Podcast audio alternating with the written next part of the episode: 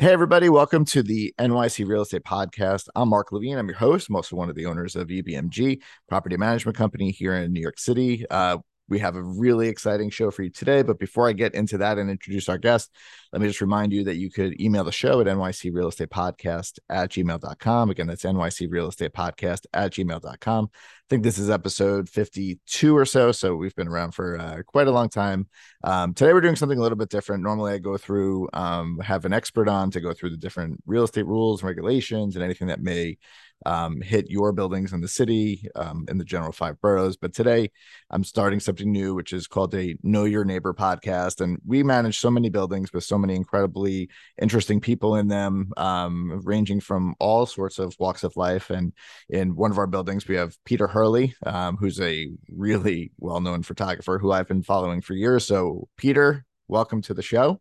Thanks, Mark. Thanks for having me. So you're our first guest in this series, which hopefully I'll be doing over, you know, a period of time. And for those people that don't know you, I've been following you for years. And then when I saw that you were in one of our buildings, I was like, oh, this might be a good opportunity to reach out and do something cool with you. I'll ask you all about like how you got into photography and everything, but just so that like set the table. Yeah, I do real estate, but on the side, I had a real estate and like food photography company because I was doing some other stuff in the food and TV business out on Long Island. So it really was kind of capturing there. And at that time, I was trying to like suck up as much information as I could on photography, like deep dive. So I was watching you. I was watching, I don't know if you know, Jared Polin. I was watching Von Wong. You know, like there were all these people that were just putting out all these like amazing content. I'm friends with those guys. Yeah. So that's awesome. So I was really like probably 5 or 6 years ago, like really all in. And then I just decided, you know what, it's, for me, real estate was growing and I just had to take a back seat with kids and all that. So I had to choose and I chose. Cool. So tell me about you. I know that's a big ask, but I know that you were like the backstory was that you were training for the Olympics and that's how you started going off into that segued you into where you are now. But if you want to give kind of a quick background on how that started, that's fascinating. Sure. I mean, first of all, I'm honored to be the first one on this new idea that you have. And it's super cool. And I think the coincidence of you knowing, get emails from you for like however long you've been managing the building, and then all of a sudden you're like, hey, I know who you are. I was like, that's so cool. I was excited. I was like, oh man. Anyway, I'm a photographer. I have a studio 2 blocks away from my home in Chelsea, which I love. My wife was like, well, why don't we just move into a place that's bigger and you can have your studio in the home? And I was like, I like going out to the streets in New York and walking my 2 blocks. Like, I love it. I like being here late at night and then going home and being close enough that, you know, I go home for lunch. And I'll forget something all the time. So I'm always going back and forth. So I like being away and being in the city. I grew up in Jersey and I raised sailboats on the Jersey Shore, little town called Maniloking. And I was afraid of the big bad city. I was like, I'm never going in there. No way. And then I ended up going to Boston for school, and it was a great segue into, you know, a city. I was like, oh, this isn't that scary. I like Boston. Boston's cool.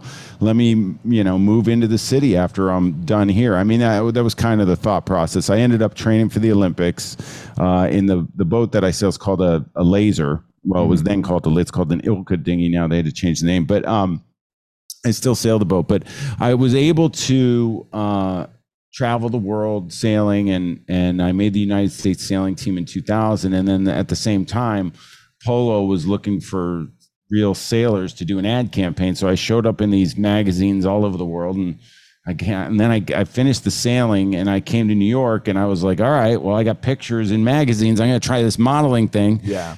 And it went well for a while. And the photographer who took the Polo shots of me, he's like, why don't you pick up a camera? And I was like, by that point, I was the model, actor, bartender dude that couldn't make ends meet in the city, living in a 5th floor walk-up. You know, I was like, that you do not go back upstairs after you go down. It's raining, you know, I'm just going to get soaked today.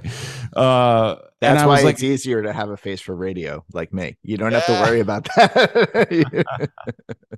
Yeah. So, you know, long story short, I picked up a camera in about around 2000. Actually, in 2000, I decided to go pro, and it's been an awesome ride, you know. And I love doing it. I got a studio in LA, and I have one here, and I go back and forth, and I still race sailboats, and I coach photographers globally on headshot photography. So I own the biggest coaching platform. I have about 20. The Headshot Crew. I got about 20,000 photographers on it. So it's pretty cool. Yeah. That's amazing. I always think about life in terms of little moments that pivot you away from something and just set you on a trajectory. And for you, that was at that time when you decided to go pro and when you needed it. But I'm sure everybody else has, you know, stories like that. So you've been doing that. I feel you on the, I think you made the right decision, because I work from home. So I'm here 24 hours a day, except when I'm like picking up my kids and dropping them off to school. And sometimes you want to, you know, I want to jump out of a window sometimes because you can't escape it. So I think having a place where you can go is so much, like, mental health wise, so much better. Even if it's just 2 blocks, it's still 2 blocks that you could get out of your own way. Yeah. Well, during the pandemic, my wife's like, all right, we got to get out of here. Everybody's getting out of here. And I was like, I don't want to go away from my studio. I mean, it wasn't, nobody was coming in and I wasn't photographing anybody, but this is like my sanctuary. I was like, I don't want to go like out to Jersey to my dad's house and like hang out there and like be bored out of my mind when I could be in the studio archiving or doing work or doing something. So we stayed, and it all worked out okay. But it was like, it's my place. So, you know, we do obviously property management. And one of the things that we deal day to day grinding, with the boards. And I know you are just a unit owner at this point. You were on the board previously, right? Of your building. Yeah. Yeah. And would you ever see yourself getting back on a board after having gone through that process? And like, you know, it's obviously different when you live somewhere and you're not on the board versus living somewhere and being on the board. I feel like when I'm not on the board, I'm like being left out of something. And I'm like, but then when I was on the board, I was like, well, this big time commitment and a lot of decisions that have to be made building wise. So I enjoyed my time on the board, but then I think it was time for, I was just super busy. Yeah. A few board members did ask me to come back, so maybe I'll go back. I mean, I think the health of the building, I love my building. Like, I don't think I don't want to ever leave there. If I mean, I don't know, maybe one day I will, but my wife's trying to get me to go and put the studio in the apartment. I'm like, I like this whole operation. So we'll see what happens. But yeah, I think being on the board's important. I think especially, you know, when these things arise and just being in the know. So I did enjoy that part of it for sure. And we had a really cool team of board members when I was on it. And I don't know, that's the other thing that I don't know the people in the building fluctuate. Like, people are coming and going. I don't know who's selling, who's sold, who's renting, who's when the renter, like if there's renters or if they're owners now, and how, you know, how long are they going to be there? Are they transient? Should I befriend these people that I see in the elevator? I mean, it's just interesting, you know. I know, in condos especially, it's more transitionary, where you have a lot of people that are just investors in the building, and you have the renters there. So it's a little bit tougher than in a co-op, where it's a lot more strict in terms of subletting, so you have more of a community feel. And I think that's always the push that we've seen. So I know that you do, obviously, your headshots and your portraits are like probably the real focus of your business, right? Do you do any other type of photography at this point, or is that where you're focusing? You know what? You won't, it's very hard to catch me out of my studio with a camera. Like, I feel like I'm weird. Like, I when I was ever with Bruce Weber, who was the photographer who told me to pick up the camera and shot this stuff of me, he always had a camera around his neck. Like, he was always walking around with a camera. And I, like, my friends in my other life, my sailing life, when I'm on the road, I'm about to go on a big trip. They never see, like, they're like, we never see you with a camera. So I'm just very focused on the genre that I do, which is portraiture. And I'm so into it that I'm very picky about it. So I'm like, I just don't find the time to take. I'm accumulating so many pictures. To take them on my own as a hobby or something is not. It's not really for me. Like with the sailing I do, it's kind of the same way. Like, I get asked people ask me all the time, hey, I want to take you sailing. Let's go on this boat. Let's go out on the water. And I'm like, I will not step foot in the in a boat or on the water unless I'm racing. Like, I'm going to race. Like, I'm either competing or I'm not going. And, like, there's no way. And there's no pleasure cruises for you. Yeah. With the photography, it's either going down in the studio the way I'm doing my work, or it's not happening. And it's kind of strange. Like, I got invited. I'm sponsored by Canon, and I get to do really cool stuff. Like, well, here's one. I make some exceptions. One of them is I'm a big football fan, so I'm a fan of the NFL, and I got invited to shoot some NFL games. That's and awesome. I've never shot sports in my life, and most of the photographers know me, so I get. But I don't. You know, I guess in the photography community, people know me, so I'm on the sidelines, and the photographers that are doing their job, like the sports, like, what are you doing here? And I'm just like, I got invited, and I'll stay out of your way. You take the pictures. But I'm getting better at it, and my friends are giving me tips. Like the guy, one of my friends, Terrell, is his name's Terrell Lloyd. He's the photographer for the 49ers. So my first game was I'm a Giants fan. Was a Giants 49ers game. And I got to shoot it, and then I asked him, okay, tell me how to do all this. Like, and he gave me like a 5-minute little talk, and that didn't help me at all. You really have to do it. So then I got to shoot a friend of mine is a coach on the Washington Commanders now, and I get to shoot them. So I try to go when the Giants are playing them, but then he's like, you can't root for the Giants now because I invited you to come, and the Commanders like my work. So they're like, you can come anytime you want. So I'm in this kind of like, geez, what did I get myself into? But I don't charge for that. So that's really like, you know, that's the one time, and sometimes I'll take my camera and shoot some professional sailing stuff. But yeah, other than that, you know, it's all in the studio. You know, I actually have a funny Giants story. When it was right after Saquon Barkley's rookie year, when he won the Rookie of the Year, he did this kids camp in Jersey, and I took both my kids. It was a full weekend camp with Saquon, and my son at the time, he's 9 now, so it was before COVID. He's probably about 6 or even 5.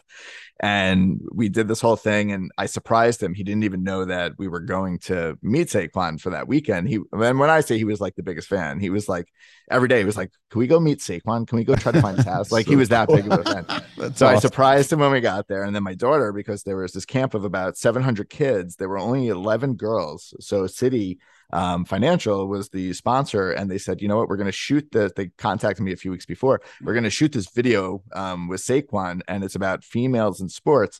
Would you be interested in having your daughter participate and like have more of an upgraded experience where he would spend a lot of time with them? They would interview him. He would interview them. And I was like, okay, what's the charge? You know, cause I was like waiting for the other shoe to drop. I'm like, no, it's free. Like, cause we already had paid for the camp, and we were like in there. So we did this whole thing. We spent the whole week. I mean, as we have signed everything. I have pictures of like my kids with Saquon. I mean, it was like we had lunch with him, and you think that he's like a nice guy, but I always say like he's 10 times nicer than you actually think that he is. Like, he's portrayed as a nice person, but I mean the level of like care that he gave those kids during that weekend was amazing. So that's always I have a good Giant story on that. I love hearing that stuff. Everybody asks me about celebrities and if they're nice or not, and I just think, well, first of all, Saquon's got to come back this year. I hope so. He's got to get the job done, and he does appear nice, you know, in the media, and you seem like he's a nice guy. So to hear that he's nicer than I even think he is just awesome. That's cool. Yeah. I mean, we were playing with his little 1-year-old daughter at that time, so we had like the full Saquon experience. He won't remember us now, you know, but for that time. And my daughter, she won the camper of the year, like of the weekend, and she has a whole like she was called up in front of the entire camp. Got the signed everything and pictures with him, so that was great. That's awesome. Have you released any books about your headshots, or is it all pretty much just kept online? Yeah, I have my book here somewhere. Where's my book? I don't have it in arms. Usually, I have it in arm's reach. I do. I have a book called The Headshot. It's for photographers on how to take headshots, pretty much. So I wrote it in 2015, which seems like eons ago. Yeah, I guess it was. But the everything in it's still valid. I just tweak things. So now I could probably rewrite and update it. But I think writing a book is probably the hardest thing I ever did. I trained for 2 Olympic Games, and I think writing the book was harder. Wow, I think it was so hard. I was like, I don't know. At what age did you start sailing? I was six. And I just took a liking to it. And then the Jersey Shore just fosters these sailors that, you know, most of the guys I competed against were from Florida or Southern California, and they sailed all year. So we in Jersey, we sail till it gets cold, and then you do a little bit of frostbiting maybe. But I think in the summers we try and make up for it. So the Jersey sailors are really good. Yeah. Now, did your parents also sail, or was this something that you just fell into? No, my dad was training for the Olympics as well when he was in his 20s, I think. And he was the 64 Olympics. He was a North American champion in 1964, and he had done the same thing. So when I graduated from BU, I didn't know what I was going to do, and I ended up winning a national championship. And I asked him, I was like, "Look, the boat I sail's in the Olympics. Can I go for it?" He's like, "All right, let's see what you could do. Make a run at it." But he didn't make it. I didn't make it. I made the U.S. team, which is like the top 5 guys in the country. But then only the first guy went. So I didn't win the Olympic trust. So I didn't get to go. But I trained in Sydney in 2000. But the funny thing is I'm so into it still, and I've just stayed really good. And right now I'm ranked first in North America. Really? Out of everybody. Yeah. And only because I think the U.S. team right now is diverting their attention in different ways. So a lot of the guys that are competing, that are training for the Olympics now, didn't sail all these regattas. And I just am a regatta crazy person, and I go to every single one. So I'm going to be ranked first in North America, which qualifies me for the World Championship next year in the Netherlands. So but you know, in the boat I sail, you got to be really in shape and really tiny, and I'm usually too big. I love it, but I usually sail against the master guy, like the guys my age. In my age group, I've been second in the world 3 times. Wow! But I just got third at the U.S. Nationals amongst all ages, so I'm still competitive. It's just, and that's the thing, that's the bug, I guess, that I still want to get out there and do it. Then people are all the I have a big social media following. So I always post my sailing, I post my photography and stuff. But people are always saying, like, "How much do you get paid for that?" Like, I was like, "What are you talking about? This is my money pit. Like, I gotta say, I got boats going all over the place. I'm driving to Minnesota with a boat behind the car on Tuesday." Wow. You know. Do you have any sponsors on that side? I know you're sponsored by Canon on the photography side. No. Yeah, the sponsor is the Headshot Crew. I should put it on my sail. I'm feeling so lazy right now. I have to get to the gym. Okay. Well, I don't want to take up so much more of your time. I really appreciate you coming on and, you know, just having a chat with me. I think, you know, as I said, I've been following for probably 7 to 10 years, maybe even longer at this point. I was there when you were, I think you went through like a health challenge for yourself where you were getting back into shape a few years ago. Yeah, I did do that. So I was 230 pounds. I think there's, I stopped sailing. I got out of shape. I was just taking pictures, and I pinched a nerve in my neck, and I was like, this is not good. None of this is good. And I was going to physical therapy, and when I trained for the Olympics, I weighed 185 pounds, and that was a little bit heavy for the boat back then, but now that's the right weight, I think around 185. Yeah. And I was 230 pounds. So I was like, if I want to sail this boat again, I have to get to 185. So one year the master age group is 45 to 55. So I'm 52 now. I was 45, and I was 230 pounds on New Year's Eve. I weighed myself. I took a picture of it, and then I documented this whole journey. Yep. So I find that, and people can understand this, if I put myself out there publicly because of accountability. Like, I know that if I don't tell people I'm doing something, right, I'm going to fail somewhere. It's not going to happen. But I was like, all right, I'm going to document this. I'm going to put it out there on social. I'm going to let everybody know that I'm going to lose this weight. So I have these pictures every month. I took a picture of myself, and on July 10th, I had to weigh 185 to go to the world. And I did. I got from 230 to 185, and then I sailed in the world championship, and I got second. So. Wow. Well, it was cool. Yeah, well, yeah. I was there with you behind the scenes. You didn't know it, but I was watching. Yeah. Well, thank you so much for your time. Well, I think it's so interesting that you're doing it, like just to talk to, you know, what, especially to know New Yorkers. What do New Yorkers do? I mean, I'm sure there's other sailors that live in the city of New York, but for me, like, people are like, why do you live in the city if you're sailing all the time? I was like, I don't know. I'm a photographer. I'm like, I need to be in the city. I need to be in my studio. Yeah. But it's interesting. So I'd be interested to hear who else you get to speak to. And I have some thoughts. We have some very famous people that live in the buildings. We have some very just mundane people and normal jobs. And I think that there's a lot of normal jobs that are interesting too. And they're, you know, sometimes you take the person versus the job. And I think there's a lot of interesting actuaries out there that just, you know, they're buried behind the title of their work, but they all live in our buildings. We have probably about close to 10,000 units that we're managing. So you imagine. Oh my gosh. It's a lot, you know. Holy smokes. So Peter, you can go to peterhurley.com to check out Peter's work and get all of his social information over there. There's on the homepage, you could link out to Facebook and Instagram, Twitter and LinkedIn, all that stuff. Peter, it's been a pleasure. Thank you so much. And, you know, since you are one of our residents and unit owners, if you ever need anything, you can go straight to the top for me if you need anything. I'm going to hit you. All right. Take care. Thanks, Mark. Bye-bye.